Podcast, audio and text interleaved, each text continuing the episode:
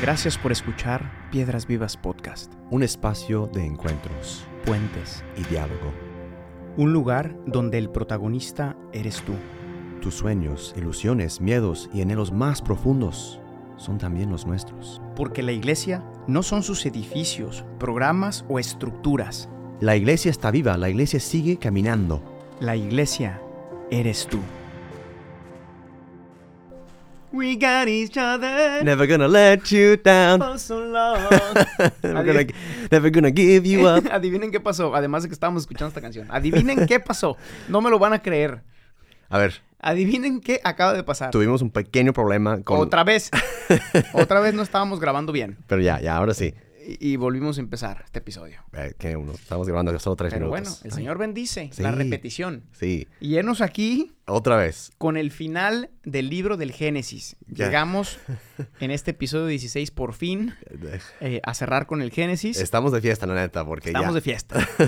Gracias por acompañarnos durante 16 episodios en el libro de Génesis. El siguiente Sí. pasamos al libro del Éxodo. Sí, ¿no? con el buen Moisés. Eh, con buen Moisés, ¿no? Pero este concluimos con un personaje que es muy importante para el paso al siguiente libro, que es el Éxodo, que es eh, José. José el soñador, Exacto. no José el esposo de María. no, no, esto es 60 episodios más Todavía faltan otros 40 episodios Pero para ahí este. van, sí, sí, Ahí sí, vamos. sí, sí. No, pero este José es importante porque es, Jos- eh, es el hijo de Jacob. Yes. Hablamos de Jacob en el episodio anterior. Jacob tuvo 12 hijos, le cambiaron el nombre a Israel. Y, y José es el hijo más chiquito Sí. de estos 12. Sí, es, es, es pa- como parte del plan de Dios, porque em, con lo que vamos a, ver ahorita en este episodio, algo, sí, o sea, algo bruto que pasa. sus hermanos lo quieren matar. em, a través, inclusive a través de esto, Dios también logra meterlo en su plan, em, y eso será todo lo que pasa en Egipto. ¿no? Sí. Entonces, es, es, un, es importante entender lo que pasa aquí para tener esa eslabón en, en- en este plan providencial ¿no? de, de Dios. Sí, nos va ayudando para ir entendiendo en nuestras propias vidas precisamente este modo de actuar de Dios que siempre es misterioso, ¿no? Él lleva adelante su plan de salvación siempre por medio de personas débiles, como Mm. somos tú y yo. ¿no? Yes. Eh, y menos mal. Gra- Gracias a Dios. si no, eh, no habría. no, habría, no había plan, No pues. habría plan. Sí, Em, Dios es más grande que nuestras limitaciones siempre.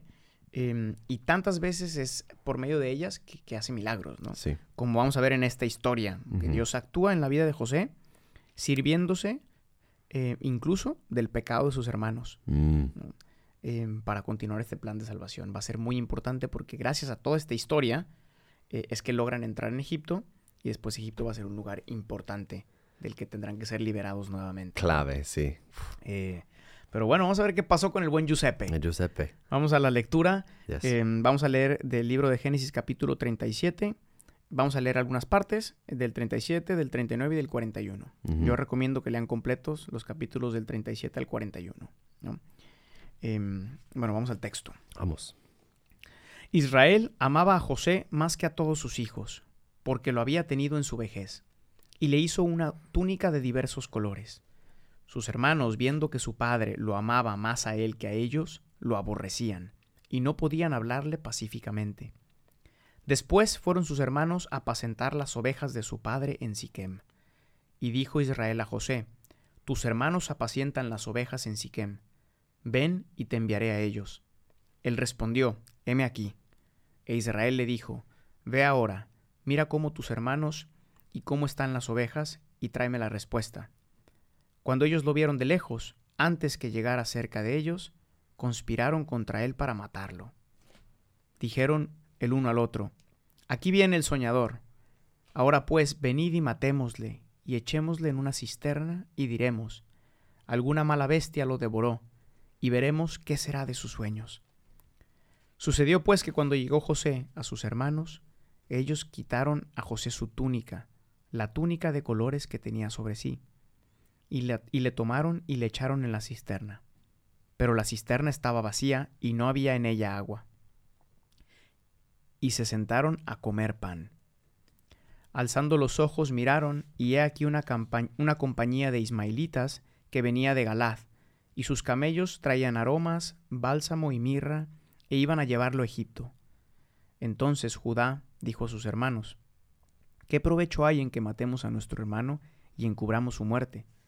Mejor vendámoslo a los ismaelitas. Y sus hermanos convinieron con él.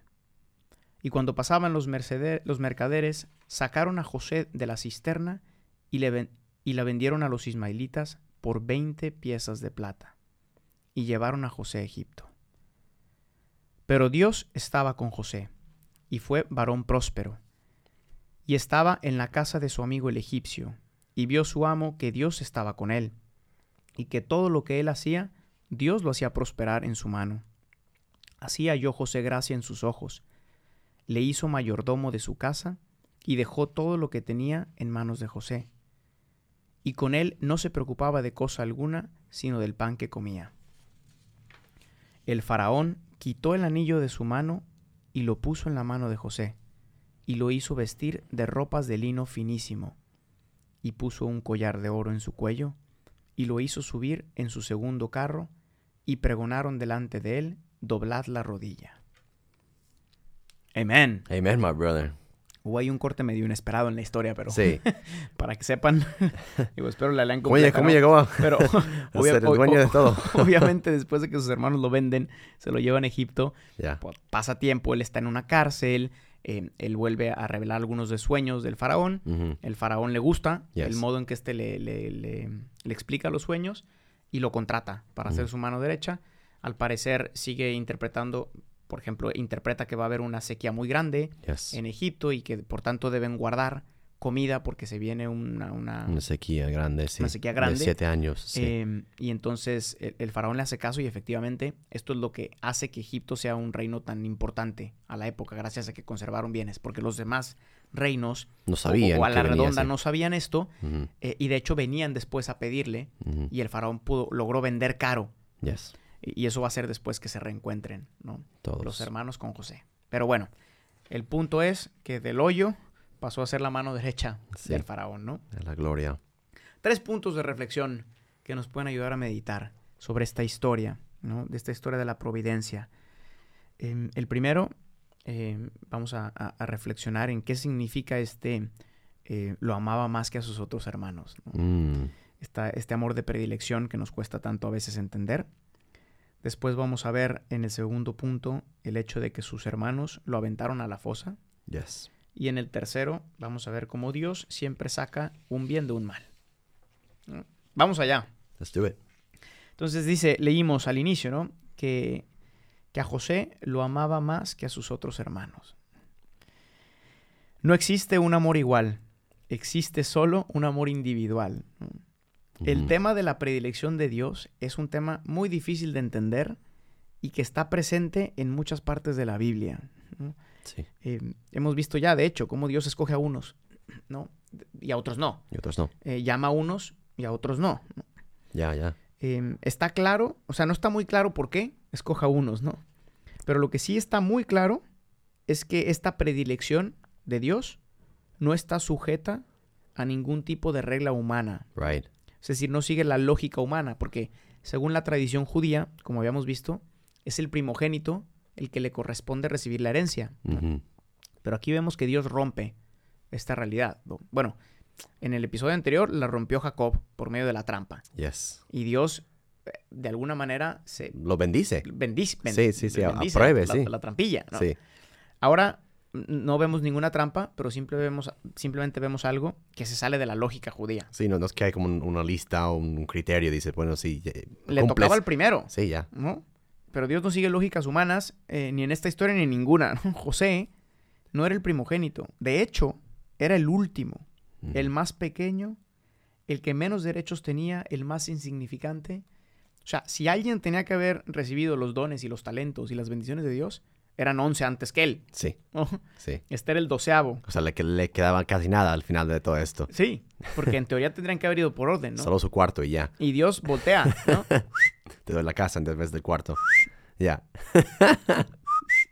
le da la vuelta a la tortilla y dice, no, no, mi amor de predilección Right. será por este, el más pequeño, el más insignificante, el- Sí. y a este le voy a dar El más talento. Sí, exacto. Que nos hace un poquito de eco ya a, a- a las bienaventuranzas, ¿no? Benditos los Mm. pobres, benditos los que sufren, benditos los, últimos, sencillos, sí, los sí, últimos. los Vamos a ver esta misma dinámica con David, por ejemplo, Sí. Eh, y con otros varios, ¿no? Pero bueno, el punto es em, que escoge al pequeño, ¿no? Y también es claro que este pequeño, por algún modo, por algún motivo, pues es- dice el texto que es más amado, ¿no? Muchas veces queremos entender la realidad del amor desde la justicia humana, ¿no? Desde el todos son iguales, ¿no?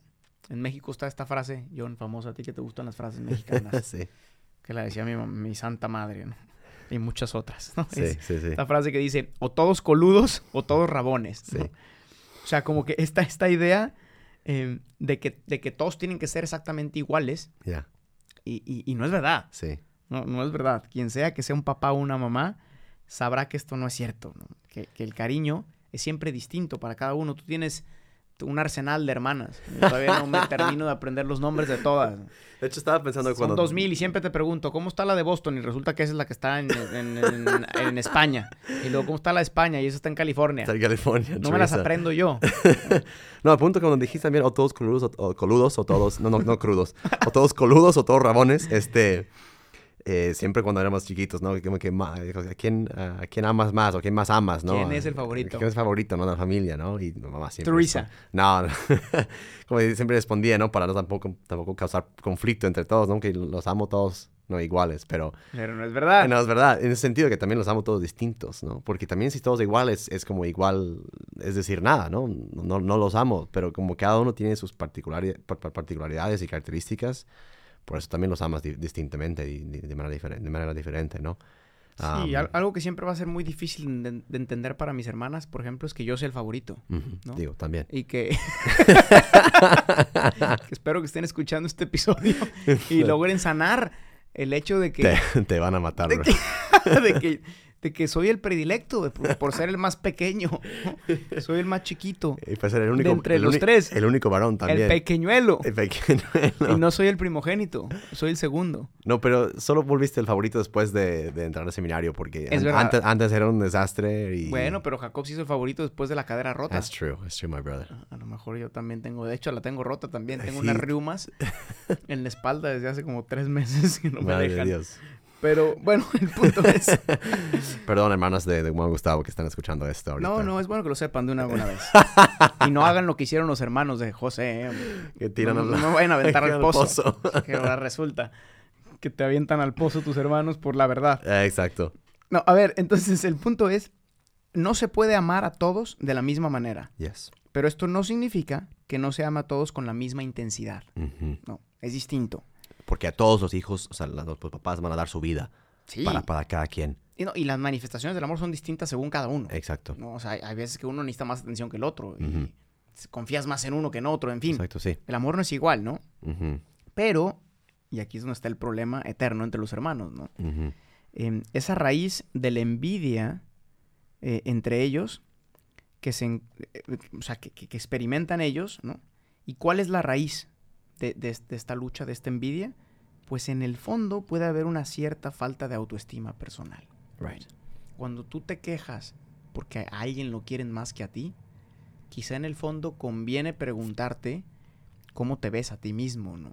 Mm, Eh, ¿Por qué fue tan difícil para los hermanos de José aceptar esta, entre paréntesis, predilección? ¿no? ¿Por qué les costó tanto? Quizás el amor manifestado a José les había hecho dudar de su propio valor, ¿no? como hijos. Right. El que pasa su vida enojado por los talentos de su hermano y busca aventarlo en un pozo es porque aún no ha descubierto sus propios talentos. ¿Y qué crees? Esto no es culpa del padre. Es más fácil culpar al padre, al padre que asumir el riesgo de ser hijo. ¿no? Y, de, y- y de entender tu propia identidad y tu valor y tus dones y tus talentos. Sí. ¿no? Eh, esa aparente tranquilidad que van a experimentar al Sí. aventarlo al pozo, porque es aparente y temporal, ¿no? es la experiencia de destruir los talentos de los demás para sentirme más valioso. Y, y, y, oh, es, es poderoso lo que dices ahorita y me hace pensar en dos cosas, obviamente en esa dinámica en- entre Caín y, y Abel, ¿no?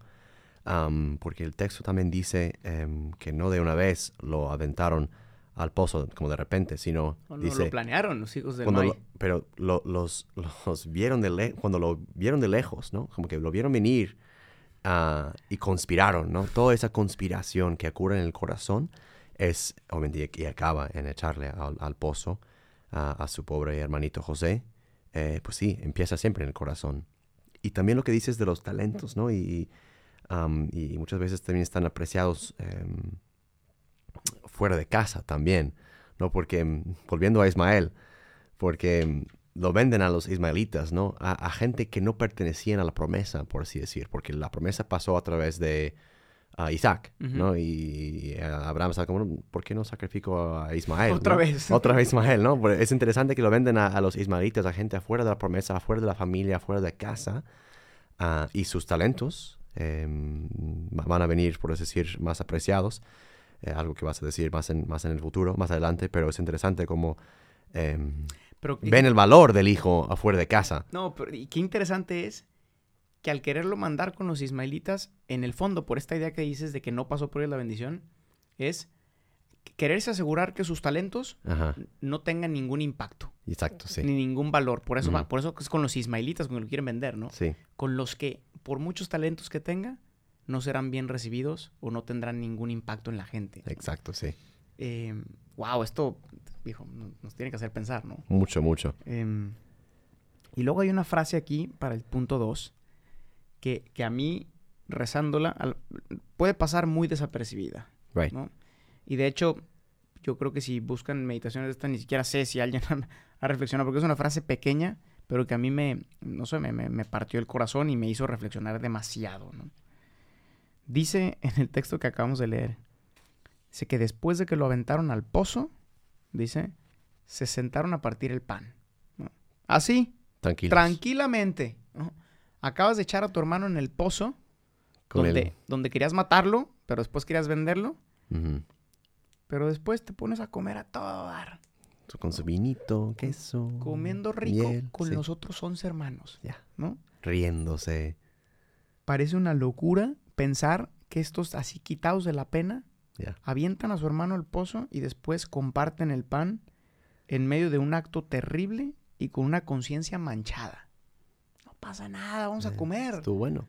Mira, ya lo echamos al pozo, ahora vamos a comer entre nosotros. Sí, Hay que pasarla bien, ¿no? sí, ya, ya, ya, ya no, no- lo vemos, que también son, no lo vemos, está, está fuera de vista, listos. Y dices, "Ah, Problemas resueltos. sí, ya está resuelto y let's move on, ¿no? Vamos a seguir adelante. ¿Y qué es lo que sigue? Comer juntos. ¿no? Claro. Y tú dices, oye, esto está muy exagerado. Yo nunca haría una cosa así. No, No, jamás. yo nunca tiraría a mi hermano en el pozo y me sentaría. Pero lanzo la pregunta: ¿cuántos de nosotros hemos hecho esto? ¿Cuántos de nosotros somos capaces de reunirnos en torno a la mesa dominical, la misa del domingo, No solo la misa de domingo, también la misa de, de la comida y familiar también la misa de la comida familiar el domingo? Sí, Sentarnos en torno a la mesa y quizás venimos de haber tirado a nuestro hermano en la fosa, en el pozo, antes de llegar ahí.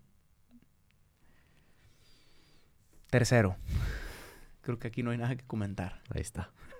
Tercer punto, em, Dios saca siempre un bien de un mal. ¿no? Otra vez este misterio increíble de Dios. ¿no? Leímos cómo José halló gracia a los ojos del faraón. Después de esta historia trágica, em, José nunca pierde de vista la conciencia de ser un hijo amado. Eh, De hecho, él nunca reniega de esto. No. Eh, Fue, fue precisamente por vivir sus talentos lo que lo llevó al pozo, ¿no? Dicen los hermanos, mira, ahí va el soñador. O sea, el- sus talentos fueron los que lo llevaron ahí, ¿no? Entonces, pero él no duda de sus dones. No. Lo más lógico para José hubiera sido renunciar a sus talentos, Sí, porque después de todo, rendirse. esos talentos fueron los que lo llevaron a esa fosa. Y por tanto, Egipto, ¿no? Esto también es para reflexionar, ¿no? ¿Cuántas veces eh, renuncias a talentos que tienes porque han incomodado a otros? Y que es más fácil ya callarte. Y mejor dices, mejor ya no digo nada, ¿no? Sí, ya. Si así me fue, acabé en Egipto, ¿no? Pero José sabía que los talentos no eran solo para él, sino que eran para servir a los demás. Sus sueños no eran para, para su gloria personal, No, era no. para servir a la gente, ¿no? Y con valentía los vuelve a poner al servicio de los demás. Esta vez los pone al servicio del faraón.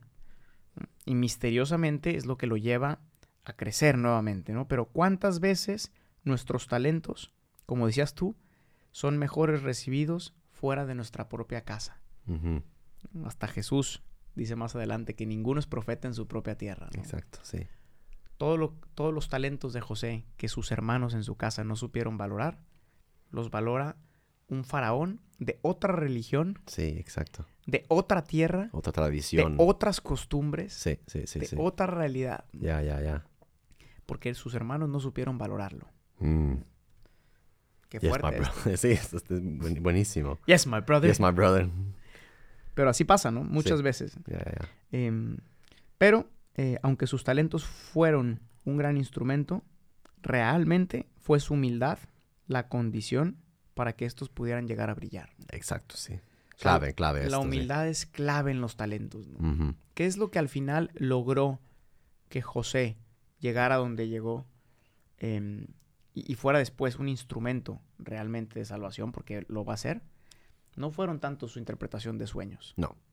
fue su humildad para Sí, saber o ni, cuándo o ni cómo siquiera usarlos, sus, ¿no? sus talentos administrativos, nada de esto. O sea, se fue, voy al paso eh, de, ah, ok, no entiendo el plan de Dios, ¿por qué acabé en Egipto o en la fosa o, o, en, en- y- o no en las gracias de mis hermanos?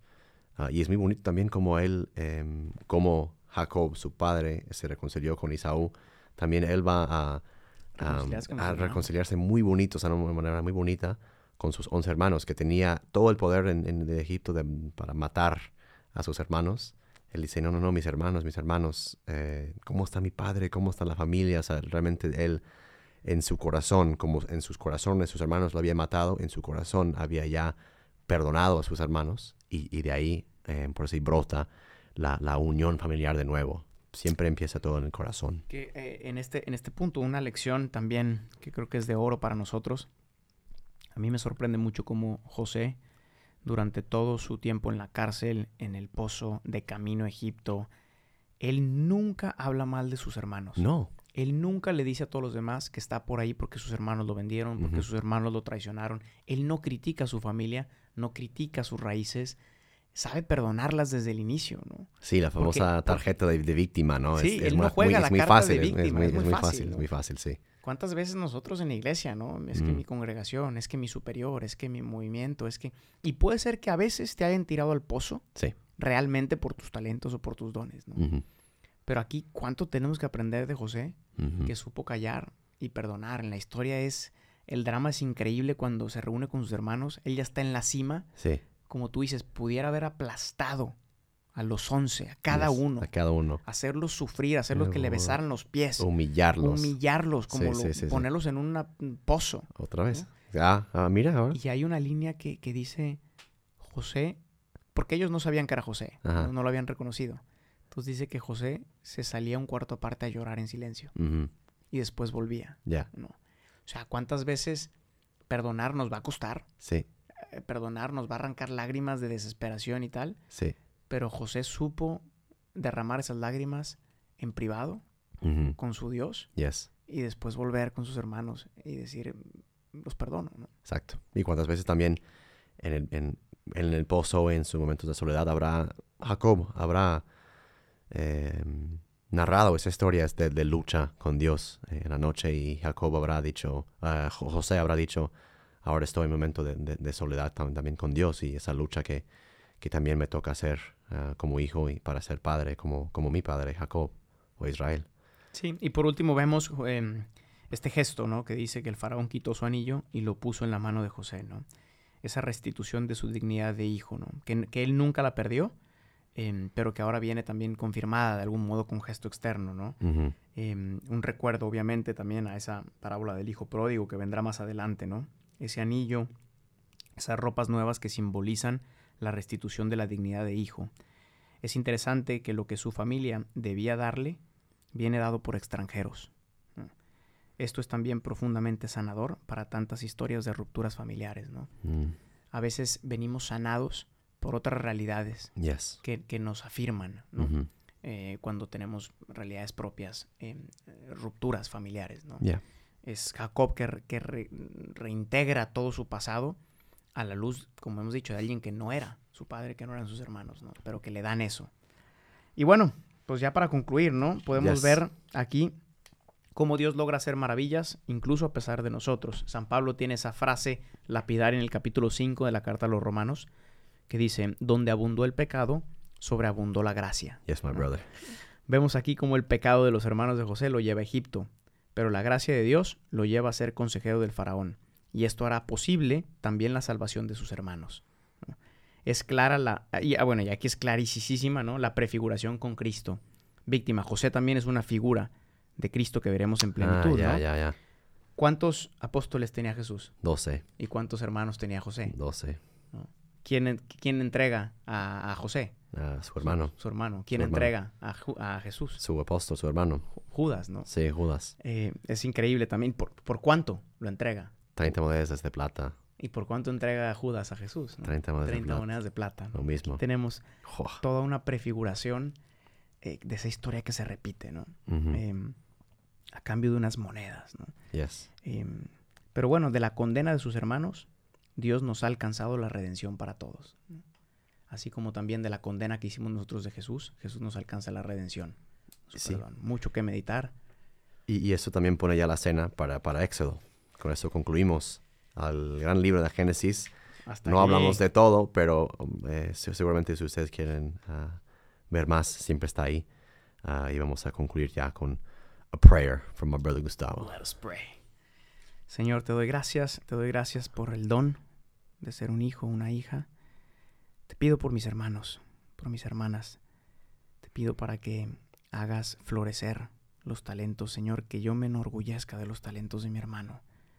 Que no sea un motivo de, de ira para mí, que no sea un motivo de separación, un motivo de envidia, pero que logre realmente en lo profundo de mi corazón gozarme de los dones y de los talentos de mis hermanos y de mis hermanas, y que logre también contribuir con los míos. Señor, que no reniegue de mi pasado, de mi historia, de mi familia, que la sepa integrar, que sepa perdonar, que sepa caminar hacia adelante y que, sepa, y que sepa ofrecerme, como José, por amor a los demás. Amen. Amen, my brother. Muchas gracias por caminar con nosotros en Génesis. Y nos vemos en Éxodo. Next time. Hasta la próxima. Chao, Dios chao. bendiga. God bless. Gracias por escuchar este episodio. Piedras Vivas es una comunidad de personas que ha descubierto su identidad de hijos y que responde con libertad y frescura a la misión que Jesús confió a su iglesia. La iglesia no son sus edificios. La iglesia eres tú. Para más experiencias y contenido, síguenos en nuestras redes sociales y en la página oficial de Piedras Vivas.